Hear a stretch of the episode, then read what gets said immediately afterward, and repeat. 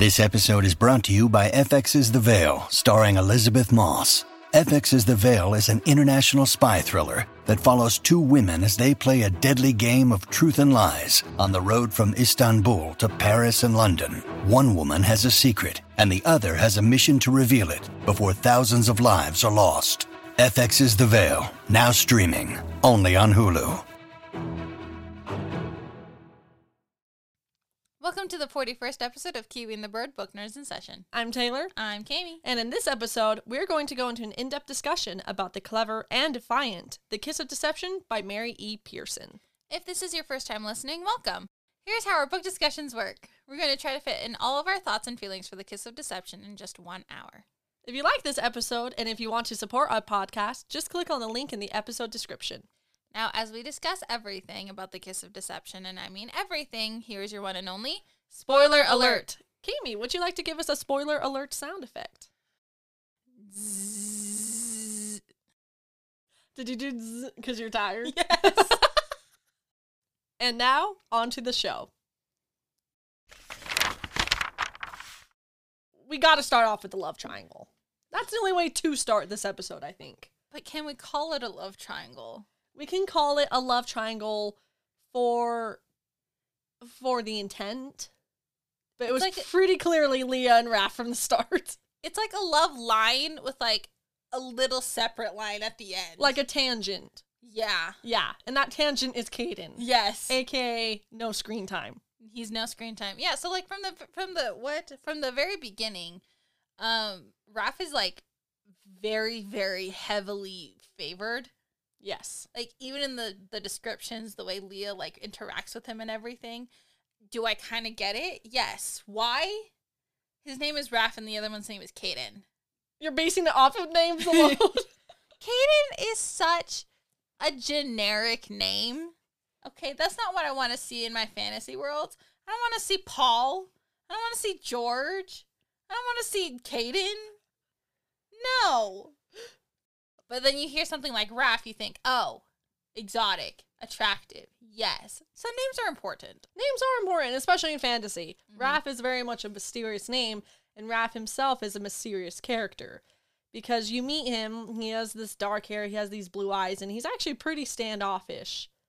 He's kind of like, don't talk to me, but maybe do, because while you have feelings for me, I have feelings for you. Yeah. Dr. Seuss. and I didn't mind that Lia favored Raph more. I, did. didn't mind that she kind of you did. I didn't mind that she kind of had that instant connection with him because I think sometimes we do just have that with people, and I liked that. Even though Pauline and everyone, everyone's like, "Ooh, Kaden," she's like, "No, Raph." Well, she doesn't say that like outright. No, but like her thoughts are basically in going in that direction. Yeah. And with with Kaden though, I do wish that he was just a little bit more in it. You know, like this whole thing is that, you know, she's a runaway princess. She ran away from an arranged marriage and she's going to this little seaside village and like two people follow her. One is the prince, one is an assassin. Do we know which one's which? To be announced. I thought I did. Yeah. yeah. Um, and so with that kind of setting, like I just expected the prince and the assassin to get in each other's way a lot more. Mm. Like I really wanted like one to spend a lot of time with her. Like one of them's trying to convince her to get out, you know, for their own agendas, you know, to to follow them, just to like for them to be alone. And I want the other one to come in and like intervene. You know, I Mm. wanted a lot more of like intermingling and intervening and like things Sabotage. happening. Yeah. Yeah. And there wasn't a ton of that. Um, I get why. I just was just a little like a little bit more. Plus, I, he just wasn't in it, and I was just like, why is Kaden even here? I think with Kaden, I do think Kaden could have been a little bit more in it, like you said. I do think there could have been a little bit more competition, feeling wise, for Lia to determine, hey, which guy do I like more? Do I like Kaden? Do I like Raph more? Because it is pretty much Raph throughout the book. Now, that doesn't mean she doesn't have moments with Kaden, but the moments don't really seem to matter when her heart is fully with Raph. Raph, sorry. Yeah, when she's with Kaden at the end, like in the second half of the book, I was like, Are these moments though? Are you just kidnapped? Stockholm syndrome. but I also one of the things I did love about the triangle, the love line and tangent, is kind of the rivalry between Kaden and Raph. You know how they're at that that festival toward actually just probably in the middle of the book, maybe two thirds in, where they both challenge each other each other to a fight and they're on this log and there's like a mud pit below them and they're both trying to beat each other. I like the sense that they're trying to undermine each other and that they're both realizing that the other person is lying in some way, that they're more than what they seem. Because I feel like that really amplified the tension and the mystery and also the romance because there is kind of like that medieval sense of, oh, conquest and like proving your hand to the lady and like she has to favor you, you know, that kind of sensation and feeling. I didn't get that from that scene. Oh, I wanted that from that scene. But I do see what you mean. Like, I kind of wanted to see like some romance moments, but also like some rivalry. Like, hey, you might be chill, but I also don't like you. yeah. Might I be Team Raph slash Kaden? Maybe. Raiden or Calf? Cash. Well, even just because I know you you were a, a big fan of you know perhaps the dialogue or the banter. Like you thought there could have been more. I'm assuming between Lia and Raph and Lia and Kaden and such. They all fell very quickly. They did fall quickly, but also this is olden times. There's not a lot of options out there. You see a runaway princess who is defiant and strong and rebellious and who- knows who she is. I'd be attracted to that. Do you do you have to kill her? Maybe. I just don't get that. I it might be because I have issues trusting people. But like I just can't imagine seeing someone being like, yeah, them. Uh, I don't. I, I think I get it. I think. I, I mean, I think I'm a secret romantic who's not proud to say it, even though I just did say it. Yeah, you know what's funny? I think I'm technically more romantic than you, and That's yet true. in this case, I'm way more cynical. I don't know. There's just something about the romance in this book where I really did love it. I felt like it was all about what was kind of unsaid. And I liked the tension of having all these secrets and like the push and pull of, oh, I can't really tell you my identity. And even though I shouldn't, I'm falling for you. And there, there's duty and there's these conditions against me. I feel like it perfectly harnessed all of the royal tropes, you know, the runaway heir, the forbidden romance, the love triangle, the, you know, all these factors that made it really enjoyable to read, at least for me, because I know that our opinions are a little bit different. They are a little bit different. I did not get that from the book. I felt like in the beginning there was too much mundane activity happening that I wasn't quite getting into the book. Slash my whole thing with world building, which I'll get to. But I do think it has potential. I really do. Um with the romance, I'm the type of person that likes to see the slow build. Mm. And so I don't like that they fell quickly. Mm. Like I want to see the steps up to the falling in love. Mm-hmm. But that's just like a personal preference of mine. Now, what did you think about the festival scene where uh, Kaden's dancing with Lia, then Raph steals Lia away during the dance, and then ultimately Lia and Raph rendezvous later in a secret location and they have a little moment? I felt like it was too quick. Oh. Again, yes, yes. Honestly, it's written well to the point where I was like, "What secret rendezvous?" but and I also like the whole trope of, "Oh, I'm dancing with one guy, but the other one cuts in." yeah. There's something about that. I think I got it from the Tiger's Curse series. It's the drama of it. it's just the drama. Um, but I also felt really bad for Kaden because I was like, she's like secret rendezvous with him. But then also Kaden's planning to kill her, so I mean, that's fair, but we don't know that yet. true, true. But I don't know, like that. There was that scene where I was like, but again, this is too quick. Like build up to it, get the tension. I want to see the eyes beforehand. You know, I when get they that. look at you, when they look at each other before the kiss. Yeah, I loved that scene because I don't know, it just felt like the accumulation of of everything building up. It was like the perfect happy moment before everything gets ruined. But it's Mm, that moment mhm. that's just purely theirs, even if it doesn't last long. And it really was the moment. And then everything was like, what? yeah, after that I was like, you know, you get kidnapped, another country, uh, Prince. assassin. Yeah. But I mean, honestly, so first half I wasn't like super into it, but second half I'm a little more convinced because of the plot twist. because of the plot twist, but also the scene at the bridge with Raph and Lia at the end of the book. Oh yeah. In You're- that moment, I was like, okay, I might see it. I I, I can see it. Oh my gosh, I loved that scene so much.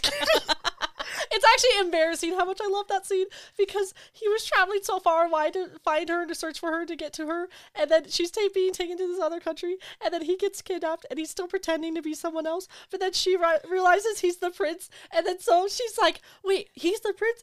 And then and then Raph pulls out the note that she sent him, and then Kaden's about to read it, but she's like, "No, no, no, I have to read it." And then as she's reading it, she looks at Raph because she realizes for the first time that he's the prince and that she can actually ex- inspect him like she wanted to do in the letter. And like the timing of it all, and the way that he like suddenly nods to know that to let her know that he knows that she knows, it was really good. I love how passionate you are about it. But honestly, like the subtle communication was everything. it was it was really hot. like just like the like the like the subtle nods, like the phrases that can be used like in everyday, but like is like specified towards one person. Yes. It was good. I'm not gonna lie, it was good. And the fact that he came in with like a, is like just just himself and like a barrage of soldiers, I was like, okay, I see it now. And I love the too how Raph was like, "Yeah, I'm not just a farmhand, you stupid sod." like he gets so mad at Kaden. But like with us, it's like it's hard to see Kaden as a rival love interest. Mm. Cause still, like throughout the book, I was just like, Kaden's just not it. Like this is not a love triangle.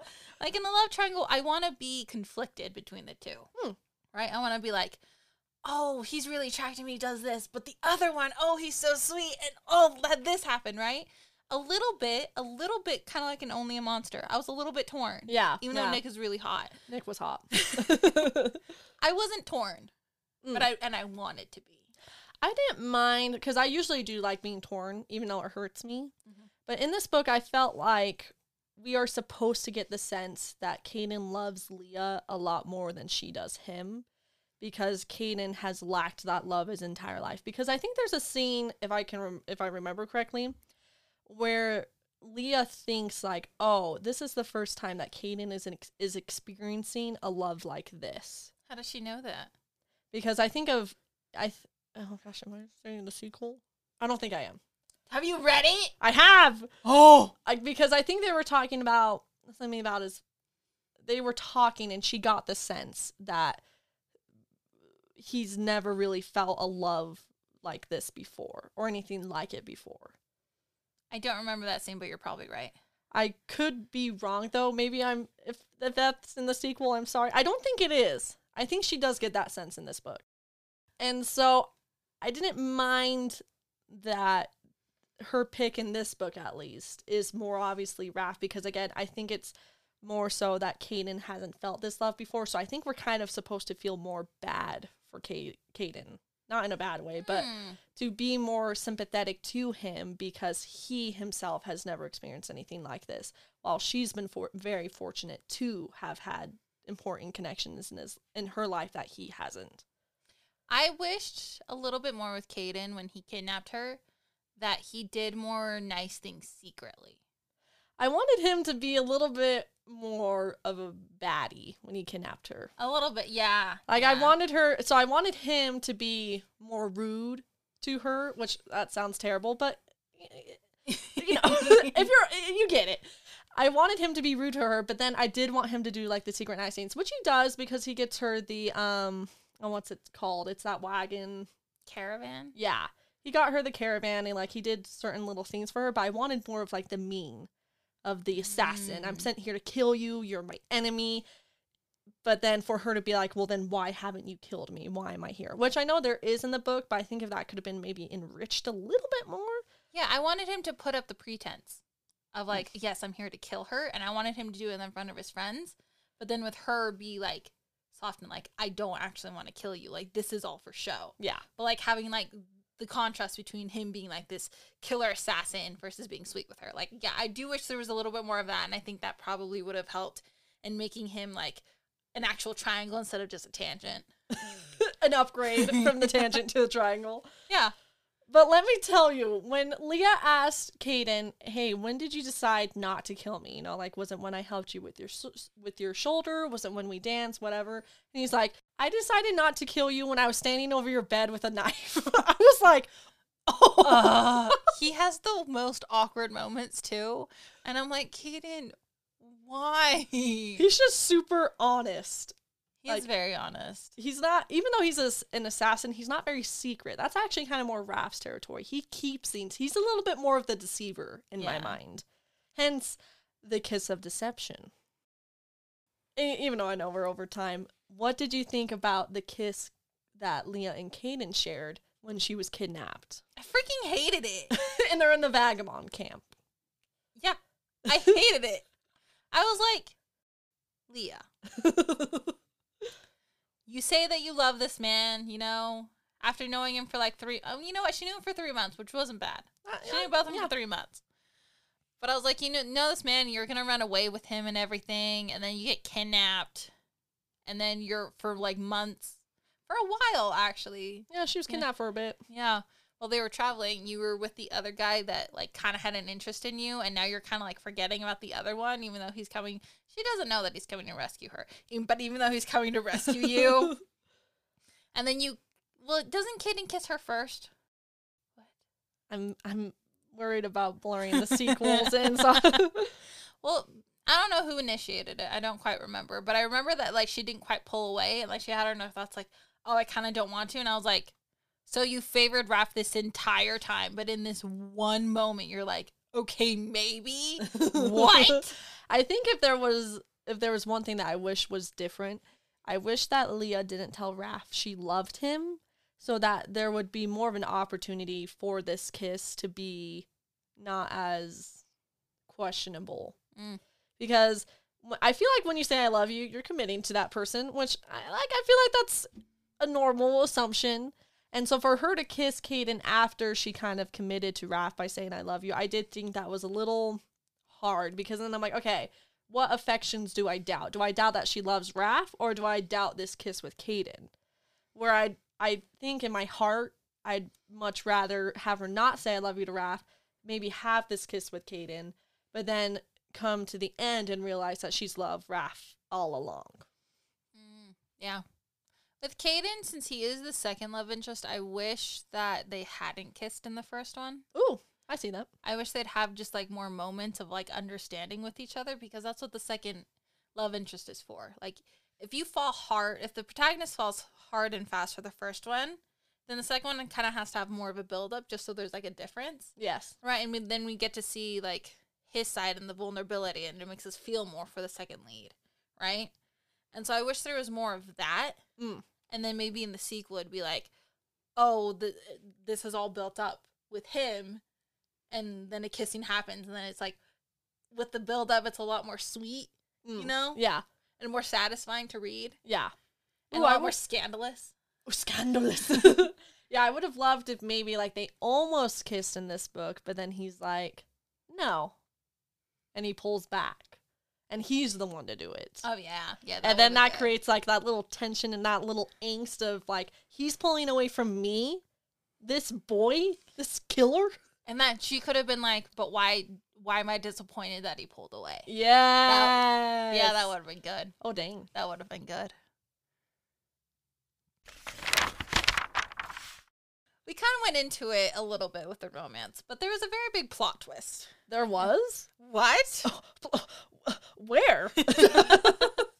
So Mary A. Pearson was very clever in the way she did this because the story is told in three perspectives, in Kaden, Raph's, and Lia's. So Lia's is pretty consistent. She's like she's most of the perspective for like half the book. Um, and then it switches the perspectives, like the way they're named, is switched from Prince, Assassin, Kaden, and Raph. yes.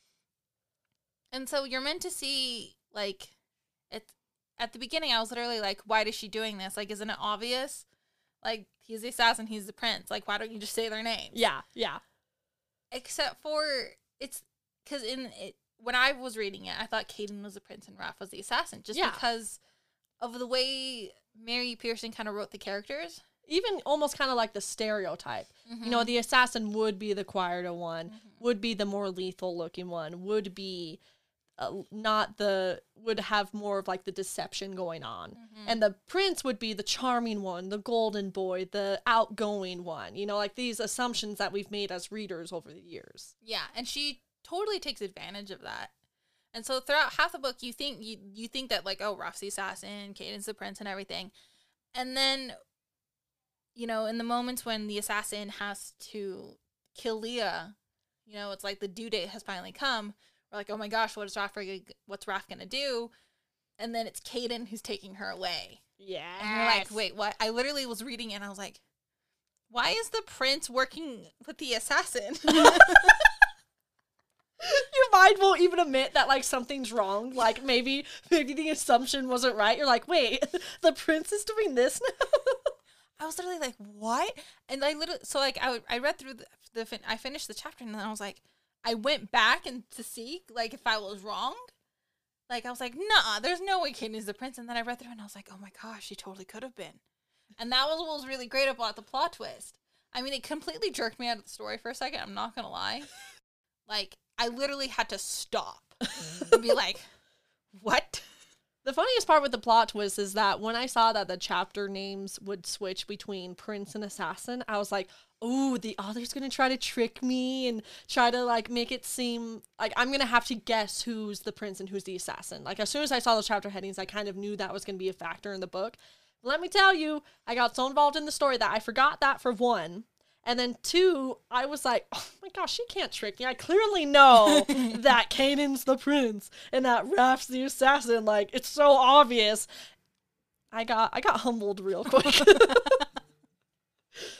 And it was just, it was very cleverly done. yeah. You know, she she went very b- vague in her descriptions, Yes. and so it really could have been either or. And she described each character, Raph and Kaden, as what they are not. You know, Raph is I think he was described as like um the prince was like the lion, the predator, waiting to attack, you know, kind of like that more primal, dangerous person. When in actuality, which that description makes you think he's the assassin, but in actuality, he's the prince.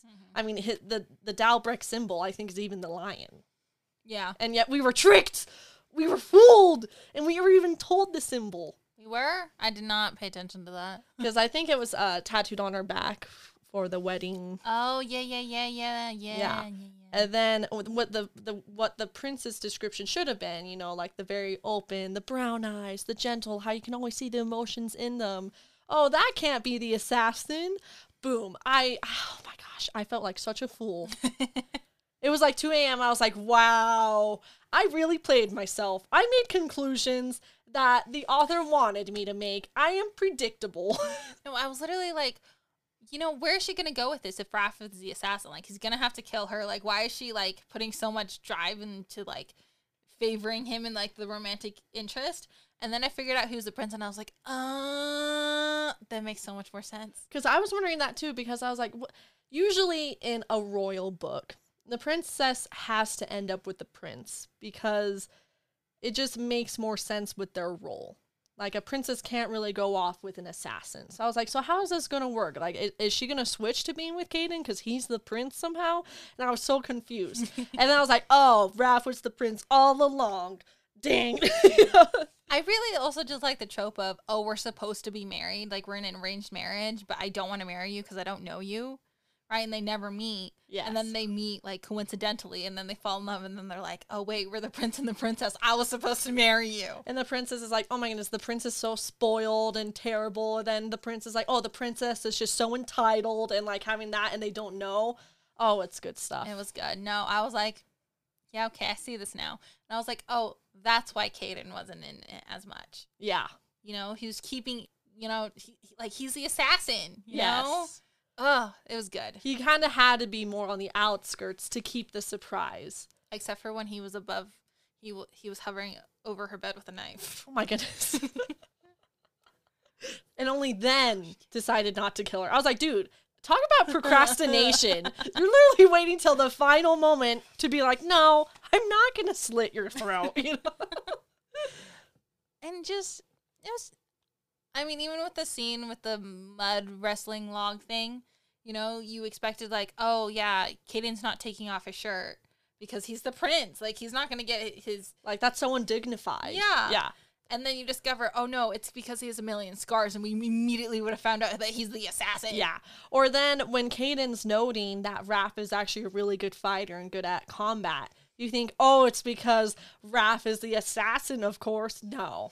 and when Kaden knew like the prayers of the the religion and Raph didn't you think oh Kaden's a prince he would have had that education Raph is from um, Veranda which is this other country that doesn't know like the customs of course he wouldn't know the prayers but he's but Raph is the prince of a different country of course he wouldn't know the prayers of that country It was literally so, it was so good. it literally it took me so by- so much by surprise Yeah. I felt like an idiot, but in the best of ways, yeah. which I don't think, I never thought that could happen. And I also just think the plot twist worked really well um, for Lia and her character development.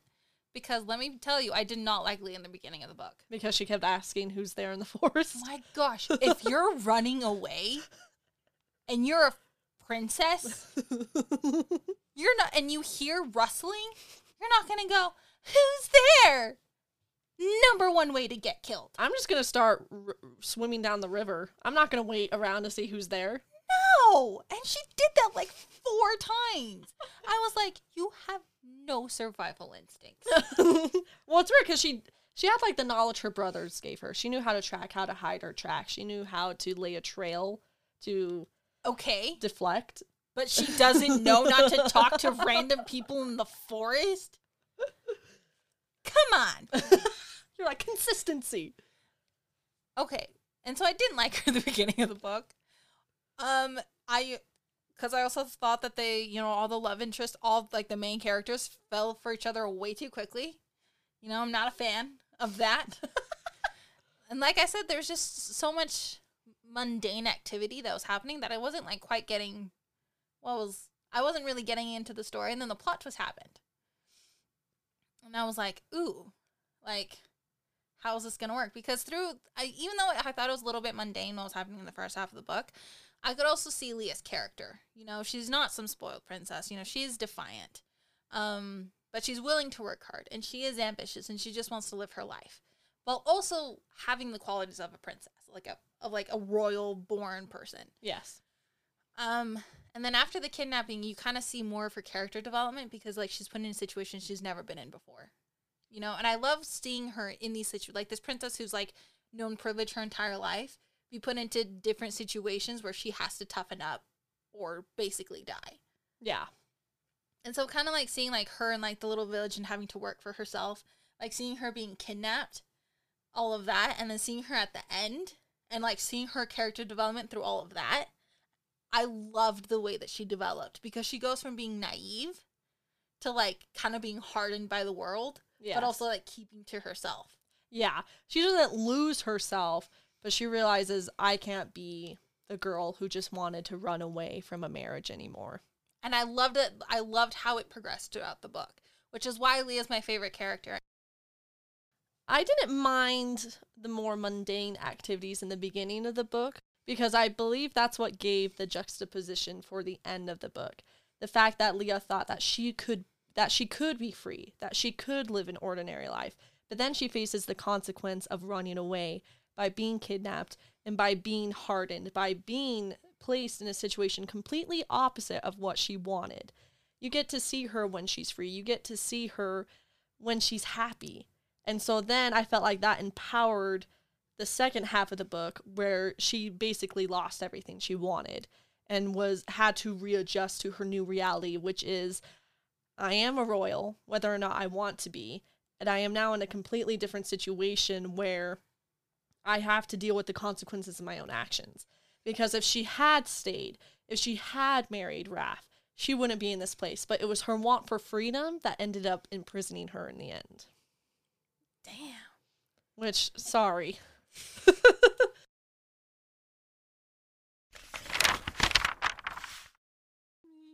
now let's chat about the side characters. We have Pauline, Gwyneth, Berdi, Walther, and of course the king and queen themselves.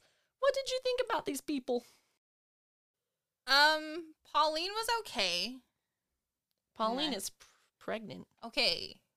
Honestly, I was a little I'm very cynical. Keep this in mind. You may judge me and I accept it. I thrive on it. but Pauline getting pregnant, I was like, girl, he's obviously an asshole. like, why are you even hoping? Literally, because she was like talking about like her love and everything. And from like the get go, I was like, he's going to be a jerk. He's going to be, I already know it. He's going to be a jerk. Because Pauline has to be open for the other love interest when it doesn't work out because of the love triangle. oh, that makes sense. Yeah. Yeah. But I was like, okay, Pauline, you're pregnant, blah, blah, blah. Okay. Not the smartest decision.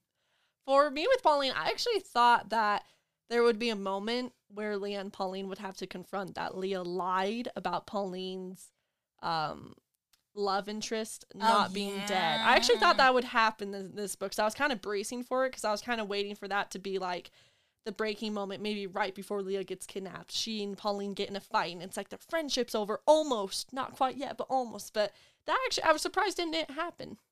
I am surprised it didn't happen. Maybe that's why I didn't like Pauline because I thought that she was just like there. She wasn't enough in it. Yeah. Hmm. Like I liked the fact that like she lied to her and then she was I was like, ooh, it's gonna come. The drama. the confrontation. but yeah, it didn't come. And so I was like, I thought there was gonna be more with it, especially since like, oh, she's pregnant, you know, like that's kind of a big thing for a girl. Kind of. Kind of. and like she thinks that her like loved one is dead and everything. And then like once I mean, I kinda understand this because, you know, Lia gets kidnapped. you know, that's uh distracting. So Sure. I don't so we don't really see Pauline. Mm. so like I get that. But it's also like we just we're kinda like left off. Yeah, it's kind of open ended. very open ended, but not in like a oh I kind of want to find out what happens way. For me, I was just more so like, okay, I'm like, what's she gonna do now? It wasn't like a mm-hmm. direct curiosity, but more so like that's kind of the only what's her next action. Hmm. But I liked how Gwyneth was kind of like the super perceptive, super obser- observant barmaid who kind of could swindle everyone, who got good coin for it, and that she had a really good predicting sense of what people did. I liked Gwyneth. I was like, uh, Ooh, was she a spy? Yeah. Question mark? Like, is this why she's so good at perceiving people? Like, is she working for another kingdom? Like, she had a lot of intrigue behind her, Yes. and I really wanted to see where that went. because even from the get go, I feel like you, even though she's presented as just this barmaid, you do get the sense that oh, there's a little something more to this girl here. And I also liked how because she's trained herself to try to predict what people are when they come into the bar, that that kind of rubs off on Lia. So that really plays into when the prince and the assassin come into the bar, and she's kind of trying to analyze and think of what they do for jobs because that kind of added to like oh is he a farmhand because his hands are rough or is he a fisherman because he looks windblown by the sea those aren't the direct uh, quotes but you know what i mean Yes. For me, I was also this was just me. Again, I was really cynical when I re- when I read this book. But when Lia, you know, Gwyneth was kind of trying to tell Lia, like, kind of like warning her of things, and Lia just kind of brushed her off. And I was like, I'm sorry, you're literally a runaway heir, princess, royalty. And someone's warning you against something, and you're not gonna listen? I'm sorry. If I was on the run, I'd be paranoid about everything. If some, if the one person voiced my doubts, I would go into hyper mode. I'd just leave i'd be like okay bye Okay, bye. I'm just gonna leave. Except for they could find me because they could track me. i would just float so i don't leave behind footprints But you could leave behind traces of your ripped clothes on a branch. i'd just be naked then you could get cold and die. i can withstand hypothermia But with one of the side characters, one of her Lia's oldest brother, Walther, You know, he's the only one of her brothers that we're introduced to. And literally from the get go, I was like, he's introduced because something bad's gonna happen to him. Because he's kind of like her only link she has to the kingdom. Mm-hmm. So he can kind of tell her the state of things, which also means that he can kind of be a point of devastation in the story, which he was. he was. It was. aw- It was sad in the end. Well, first off, I mean, his pregnant wife gets murdered, Terrible. and so like he kind of goes crazy and like tries to like get his battalion to go fight an army, essentially, Yes. which is a suicide mission. A little bit. I get it though. I'd just wave the white flag. I'd be like, I'm out. Tea time. Tea. Tea. But yeah, so Lia basically, you know, oh wait, that's the ending. We'll get to it. But basically, he dies in kind of a bad way. And, you know, it's she's one of throughout the whole story. Lia's always like, "I love my brothers. Like, I don't like being a princess, but I've always loved my brothers." And she mentions them all the time. And Walther's the only one we're introduced to. So then we're like, "Oh, okay, Sad. sad." I think that Walther was a really good personification of the consequences of Lia's decisions. She thought she could run away, and she did for a while, but the consequences ultimately caught up, and because of her decision, it led to her older brother's death, which we'll get into because that's kind of more toward the ending. Mm-hmm. But I think his death also too did really well to contradict like the happiness and the lightheartedness in the beginning of the story. It kind of was that fall where you get brought back to reality in one instance, and it's really sad. Honestly, I was questioning why he was introduced in the first place because in my head I was like, Lia's a runaway princess. Like, for the readers, it'd be better if she was just like completely cut off from her old life, because that's the way that we know. Like, oh, she's a runner, she's making her new life. And so when Walther was brought in, I was like, well, then she's technically not completely cut off because she's still in contact with her brother. So like, what's kind of like the point of it? But then like the ending came in, and I was like, oh damn, Sadness is the point. that's the point. so honestly, for character development wise, like it wasn't bad. Like I liked the way Walther was used, even if I didn't understand it in the beginning. I think in the beginning for me, I more so just reasoned it as even though she wants to run away from everything, this person must mean a lot to her for her to hold on to. So that's kind of how, to me, like him still being in her life was more so just a telltale sign of his importance to her, which enhanced the ending to me, in my eyes at least. Hmm. I did not see it that way. Oh. That's just me. But let's chat a little bit because I know we probably only have a few minutes left. Um, but let's chat a little bit about Lia's mom. We only we don't really get to see her. We don't get to see her a lot, but at the end of the book, Lia kind of comes to realize that her mom's been smothering her power, But maybe for a reason. maybe for a reason. Because, like, her own mother is a first daughter. I still don't quite know what that entails, and I'm still a little bit bugged by that. I think though it's supposed to be more open ended in this book and kind of supposed to be more deeply developed in the next books. I still wanted a little bit more. Um, but her her mother, she does have intrigue behind her as well, which I did like, because in the beginning we kind of see her and Lia's relationship and how it's kind of tensed, because her mother has these expectations for her, and Lia doesn't want to live up to those because they're not what she wants. And so we kind of we we figure out that Lia's mother was a first daughter, but that she lost her power. We don't know what her power was. We just know that she kind of lost it along the way. And so at the end, when like Lia's kind of discovering her power, she's like, "Oh my gosh, my mom was probably doing this because of all the things that she like told me and taught me." mm-hmm. And I was when it, like in my mind, I was like, "But her mother must have had a reason for doing that." Yeah, why would her mom want to just kind of snuff her power? especially when she like comes from a different kingdom. I thought like the different kingdom and her aunts would come into play too, and I was like, "Okay, I like I kind of want to see this." Yeah, because what was the mother's relationship with the father too? Like, did she Mhm. kind of hide her power because of him and the need for power in the kingdom? You know, why would she smother her own child's potential too? Because there would have to be a pretty substantial reason to do that. And I do think we get a little taste through like the little excerpts from like religious books throughout the first book that it's kind of destined or prophesied that um Lia's kind of like this great important person, like kind of like the key to a certain future. And so I wonder if the mom kind of smothered her abilities because of that. Well, maybe. I mean, she her mother's the one that gave her the name Jezelia, which is where her name Lia comes from. And like her father was the one that opposed to that because it's not like a traditional name, but her mother was like insistent upon it. And the prophecy literally names a like a girl, Jezelia. Yeah. And so like and then it's like, oh, did her mom know about the prophecy? How did she know? Like has she been planning this the whole time? Like her mother has a lot of intrigue behind her and this the whole like mother daughter attention relationship that kind of like really brings that forward. Yeah. So I was like, I am, in- I'm, I'm, I'm intrigued. I'm, in- I'm interested in what the mother's intentions are. Also, if I saw my name in a prophecy, I'd be like, "Whoa, that's not me. You're thinking about a different person here. That person is not here." I mean, you could say like, oh, that's a different person. Like a lot of people are named Taylor. yeah, like uh, I know a Taylor S and a Taylor J. Go knock on their doors.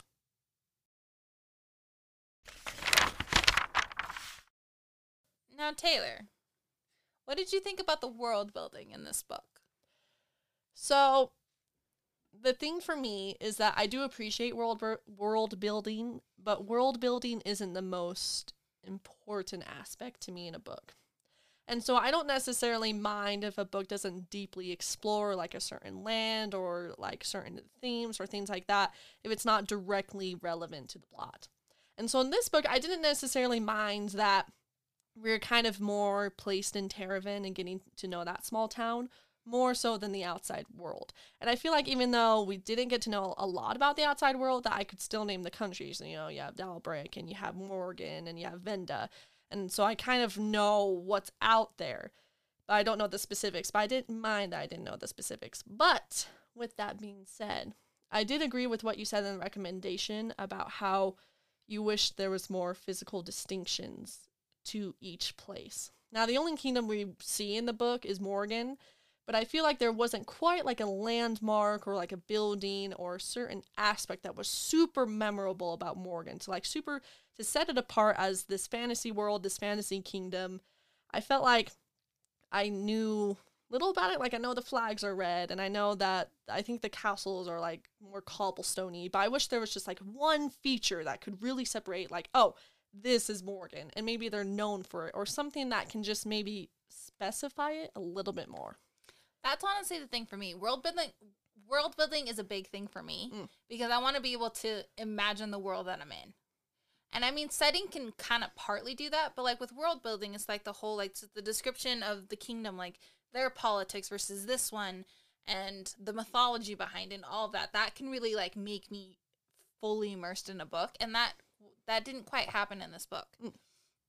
Because it's like what I said in the recommendation. Like I couldn't distinguish between the three kingdoms. Like I could distinguish them by name, but I couldn't distinguish them by like anything else. Mm. And so it was a little bit confusing in the beginning when you're first being introduced to all of them. So for me, it was just I wanted more distinction between the three of them, especially since this is definitely a story with political intrigue and it's building up to be a, a story with political intrigue. And so you really need to be able to distinguish between the kingdoms or else it's going to be hard to keep track of things. True. Um, another thing for me was the mythology. I still don't know what things are, Mm. and it's it's like what you said. It's like it's kind of building up to, and we're gonna find out more about it in the sequel because the protagonist herself doesn't know, right? But for me, that can only go so far True. because it's mentioned there are terms in this book that's mentioned a lot, like first daughter and remnant, and it's mentioned a lot in the story. And since it was mentioned so much, I was hoping to find out more about it because I was reading so much about it, but then I didn't actually know what it was, and so I was very confused as to what it was. So I, it was just kind of like I skipped over it, mm. kind of hoping for an explanation. Yeah. And so, like, I have a base idea, but it, it wasn't enough for me to be like, oh, yeah, this is like something where she's going to find her magical powers. You know, I, it, it felt very, it didn't feel very fantasy esque in terms of magical abilities.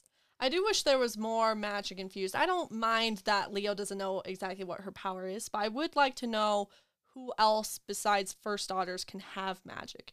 Do the other kingdoms have magic and people who have magical abilities?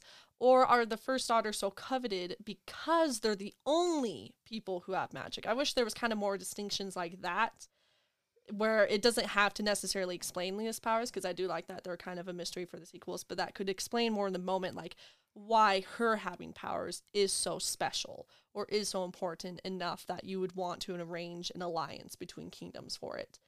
Um, and I think I, I agree with the mythology. I think the mythology could have been more integrated into the daily lives. Now I know Pauline is kind of like our main connection to how to the worship of the Mhm. mythology. Like Pauline would pray to the gods and she'd say certain things and she'd pr- practice certain rituals.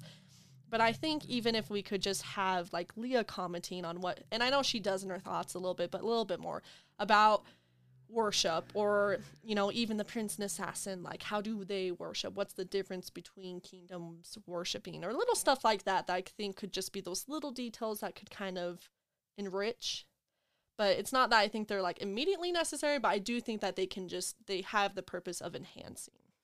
I wish that in the first half of the book, before Lia gets kidnapped, when she's just in Terravin, we saw more of the history of Morrighan. Hmm. You know, I want her, like, I wanted her to kind of like think about the things that are happening, maybe to her when she's like discovering, oh, like something feels off, right?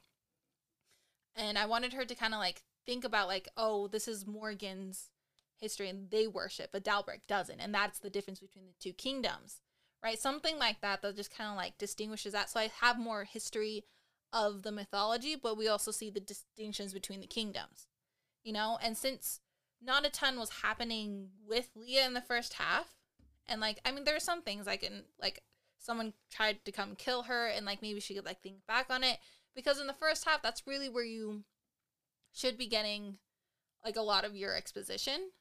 I mean, not too much because then you're just gonna bore your your Reader, reader yeah. if you don't have any plot. So I just kind of wished that we saw just a little bit more history. So we see there's a much so there's more of a foundation for the mythology than there was.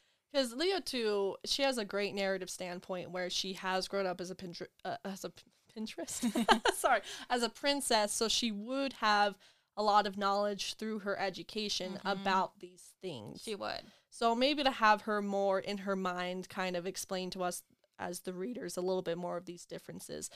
I think the differences are super important because you can establish it's killing two birds with one stone. By saying, oh, Dalbreck doesn't worship, it shows that it kind of implies your kingdom does. And so like having those little differences could kind of bring to light more of of what you felt was missing. Yeah. And it, it doesn't have to be something super big. It can't just be like, oh, but Dalbreck doesn't believe in worship.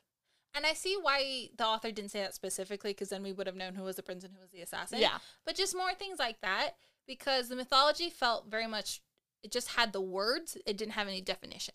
kind of like the grounding of like oh i can feel that this mythology is deeply rooted in, in this world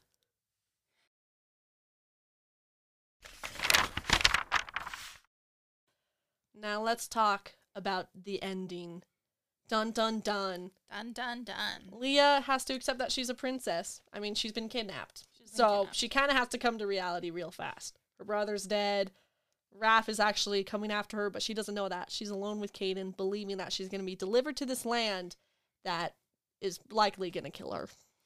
Honestly, I really liked the ending. Oh, it was so good. Like, I mean, romance wise, yes. And we'll get to, honestly, we're going to go over time. I can already feel it. yeah. but for me, I again, I, I cannot stress this enough. I probably already have, but Lia's character development, it was so good. it was good because in the beginning, you know, she's a princess who just wants to run away, and we kind of get the feeling that she hasn't actually experienced anything like super traumatic. You know, she's kind of lived a very privileged life. She's a princess. Yeah. You know, we kind of see her from there, and then she, you know, she's working and everything, but she still kind of like brushes things off. She's like, "No, I'm fine." She does a whole like, "Who's there in the forest?" thing that's really stupid. like she's she's a little bit naive. I mean, she's a hard worker and she's fierce, and she does have like the the air of a princess, but she's still very much all of those things, right? But then she gets kidnapped, right? And things she ha- she's forced to change. You know, she's a lot more paranoid. She doesn't ask who's there anymore. You know, she kind of just sits there and listens. But like when she was with the caravan, you know, like she, like I could, you could feel uh, like a slight change in her, like as time passed by, because a lot of time does pass by in the story, which I also appreciated a lot actually. Mhm. Sorry, that was a world building thing that I completely forgot. Um, but by the end, you know, she has this. She literally watches her brother die in a very kind of bloody manner, right? She she notices like her brother's flags and she sees the army, and she wants to go down and help him obviously because she loves her brother. And then Kaden has to hold her back, Yeah. which I also didn't love for Kaden. I was like, Her- dude. Her brother's dying in front of her. You're just gonna like at least cover her eyes. Yeah, or turn her away, man. Even like if he knocked her out, I'd be like, okay. Even if he just like yeah, just like turned her away, she's, and he's like, just don't look. Like there's nothing you can do. But he just kind of like held her there. Yeah. I'm like, dude, help her out, okay? but she watches her brother die. And like in the aftermath, she's like, I have to go bury him. She's like, I don't care that you kidnapped me. I have to go bury my brother. And you know, she has like this like this force of authority and like even to like to the army, you know, as they as they go down and like kind of confront them, she's like, I'm gonna go bury my brother. And she starts digging graves for her brother for all the other soldiers for hours. Yep. And I'm like, like you can feel the changes in her because after that she's much more stoic. And then she finally, she, she like, I mean, throughout her kidnapping, she's like, oh, I need to change. Like I need, like I am a princess and I have duties to my kingdom. Yeah. But this is like when it like solidifies. Yeah, it sets in. Mm-hmm. Mm-hmm. Uh, she needs to be a princess because or else things like this are gonna happen. You know, she needs that alliance and she, like she's kind of like the linchpin for it. Yeah. And so after her brother's death, you can see her becoming more stoic and much more in herself. And I love seeing that. Yeah. Because it is such a transition. Because in the beginning, like you said, she does have these traits where she's passionate, she's defiant, and she's, you know, fierce. But you can feel those traits start to harden at mm. the end, where her fierceness is no longer just being about being defiant and, you know, like doing the perfect roast and like kind of it's more about like fighting fiercely. You know, kind of taking these qualities and more so giving a reality to them where it's not just your princess on the run who gets to talk back to a soldier in the bar you're literally now having to fight for your life and having to fight to honor your brother's life and you're uh, like you uh, kind of made this happen which she thinks like i was the cause of this and so kind of realizing the gravity of what the role of a princess really is Like she realizes she has to change. yeah And I, oh, oh, the character development. And even I think if I remember correctly, Kaden even looks at her and he's kind of like, I'm doing this to her now. You know, like I'm the one making her see these things. I'm the one turning her harder. I'm the one putting her in this position where she does have to change. And so there's kind of that hurt and that pain of he loves this girl, but he's also destroying this girl too. But I, what I also loved about the ending is that at the bridge, you know, we've already talked about the scene with Rafe and Lia. I may have gone a little overboard, but uh What I loved is that we see her harden throughout, like we said. But with Rafe, you see her opening up ever so slightly. Because obviously he's he's the prince, and I'm seeing that he is the prince. Like I'm realizing this in this moment, but I can't let them know. But I also love him, and I want him to know. But she also kind of hugs him, which I was like, mm, don't let them know about that. But that's okay. but the, like there was that thing, just like the unspoken communication. You can see like a little bit of her coming back just like a little bit. You know, she's still hardened. She still has to change it. She knows that about herself. But that hope that she had beforehand when she was just a runaway princess is still there, which I thought was a really good thing to add. Yeah. It's like she's changed, but that one part of her will always stay the same. And also, I loved that she was like, I'm obviously so happy to have him here, but I also have never wanted him to be farther away than now. But also the fact that he's like, I'm gonna get us out of this. I was like, the devotion, the love, the romance. He's gonna get you guys out of this. It's gonna be okay. And then it ends on that note of uncertainty in a new land. It does. Intense. Honestly, I was a little I was interested in the sequel Mm-hmm. because of the ending. And I was like, well, what's going to happen in the sequel? Because, you know, we have the whole thing with Lia's mother, you know, like what role does she have in this? She came from a different kingdom. She is a first daughter. But also her sister might have had powers, so like what's the difference there? Yes. right? We have Kaden, who now is an assassin, but he loves her, but he's destroying her. But they're also going to his kingdom, Yes. where he has rank. and and he's kind of the only one who can really actually protect her here. But also we have Rafe coming in Yeah. at the end, you know, saying that he has to talk to the leader, whose name I forget, the Kazimar. something. I probably mispronounced it. Sorry. And you know, Lia, who's essentially the hostage. Well, who is the hostage? right? And so you have this like interesting dynamic happening. You have this, these political things that are coming to pass. You have Lia who's who's changing Yes. and realizing her duties. And you see like Rafe going like, well, I mean, he was kind of a simp from the beginning, to be honest with you. But it's like you can feel the love a little bit more. Yes. And so you have all these things coming into the sequel. So I'm like, okay, well, Lia's probably gonna do more with her magic because she's like kind of starting to feel that, Yeah. right? Kaden's probably gonna have more of a presence in the sequel, I think. Yeah. Just because Rafe had a lot in this one, you know, you kind of have to balance it out. It, that's like typically the pattern. That's the pattern with love yeah. triangles. Like I mean, the first love interest is a, yeah. but you've read the sequel. I have read the sequel. I've read the sequel and um half of the third and final book. Ooh. Yes. So Oh, I'm like you know. so I'm like how do I how do I predict what I know? well, I'll more, I'll more so try to relay like what I thought at the beginning of, of, at the end of this book. Where like you said, I did think that Kaden would get more screen time because it makes sense. Like kind of the pattern. This is his land. This is his country. He's kind of got the power here. And what I was really excited to read about was the the the power plays here because right now Lia is at the bottom. She's the most powerless. And I'm and I was curious about how because Rafe was so convinced like I'm gonna get us out of this. So how is he gonna do that?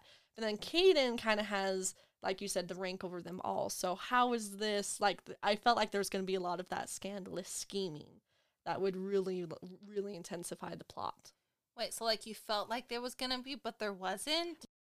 um i'll just say like that's what i expected not to Mhm. say that that did or did not come to pass I mean, I'm, I think you. I've already had a spoiler from like from me Yeah. oh no i'm sorry What? No, no, but it was before you read the sequel. Is Oh. when you accidentally read a spoiler about the sequel. oh yeah and then i told you yeah.